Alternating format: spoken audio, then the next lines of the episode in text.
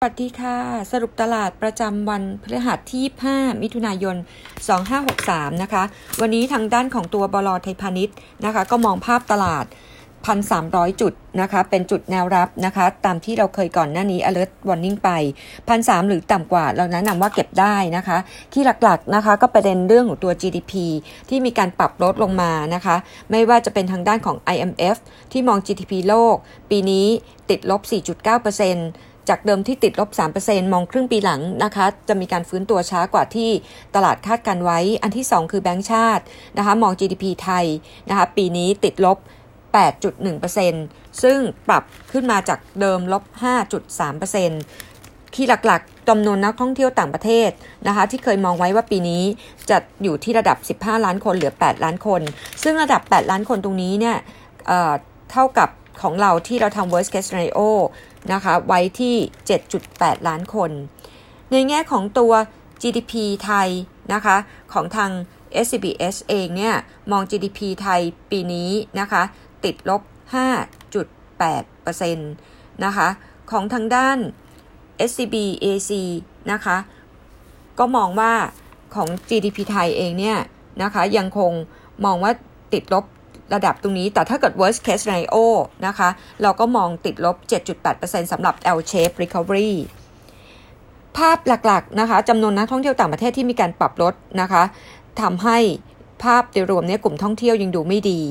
แล้วก็แบงค์ชาติส่งสัญญาณว่าอาจจะยังไม่ต้องขึ้นดอกเบี้ย เหตุผลไม่หลักๆนะคะ เรื่องจากตัวแปรเงินเฟอ้อทั่วไปที่เขาคิดว่าจะไม่กลับมาที่กรอบ 1-3%ปีนี้ แต่จะอยู่ที่ 0.9%ในปี 2022 เพราะฉะนั้นวันนี้นะคะหุ้นอะไรก็ตามลิงก์กับ GDP นะคะอาจจะยังคงมีการถูกเทขายอยู่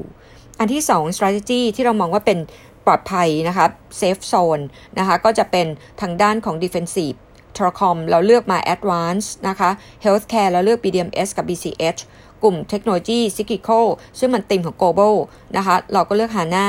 นะคะกับ KCE นะคะแต่ KCE มีการวิ่งขึ้นไปแล้วนะคะ ในแง่ของตัวกลุ่ม Telecom Sector Advanced เป็น Sector Pick by ตัวเดียว Target 210 เทียบกับ d t a c เราให้เซลล์ Target 37 บาท Neutral ตัว True นะคะ คราวนี้ประเด็นของตัว d t a c เองต้อง alert นิดหนึ่งว่า e a r n i n g ปี 20 0ไตรมาส2เราคาดการตัวขอ e a r n i n g 1,300 ล้านบาท ลดลง 8% Q on Q ลดลง 29% year on year นะคะอาจจะมีบุ๊กเกน250 ล้านบาท จาก NBTC 10 g b นะคะ Free Data มีประเด็นเรื่องของตัว Dividend ซึ่งปีนี้คาดว่าจะมี Dividend Payout 100% Dividend Yield 5.5%จะจ่ายในครึ่งปีแรกกับครึ่งปีหลังอย่างละ 1.11 บาท เทียบไปแล้วกับปี 19 ที่มี Dividend Payout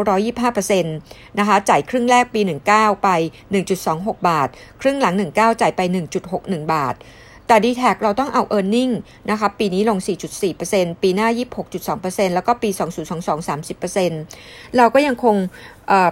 maintain prefer advance มากสุดใน sector peak เหมือนเดิมนะคะ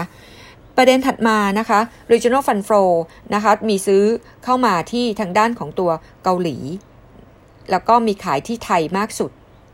ในไทยนะคะก็ต้องบอกนิดหนึ่งว่าต่างประเทศคอนเซิร์นประเด็นเรื่องของตัวการเมืองนะคะแล้วก็ regulatory risk นะคะว่ายังดูไม่ค่อยดี ไม่ค่อยปลอดภัยเท่าไหร่นะคะ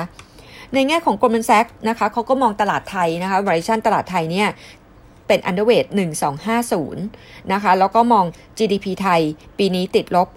6.8%แต่เขามองว่ามีแนวโน้มดอกเบี้ยไทยอาจจะต้องมีการปรับลดอีก 0.25%ในแง่ของ alert นิดนึงว่าทาง Goldman Sachs นะคะเขาบายในตลาดไทยนะคะ แค่หุ้น 3 ตัวนะคะ คือทางด้านของตัว InTouch นะคะ ให้ target price อยู่ที่ 59 บาทนะคะ ปตท แล้วก็ WHA ที่เหลือนะคะเขายังไม่เอานะคะ รวมทั้งกลุ่มแบงค์นะคะเขาก็ยังมองว่ายังดูไม่ดีมีความเสี่ยงนะคะ อันนี้ก็เป็นภาพโดยรวมค่ะ จากบลไทยพาณิชย์ สวัสดีค่ะ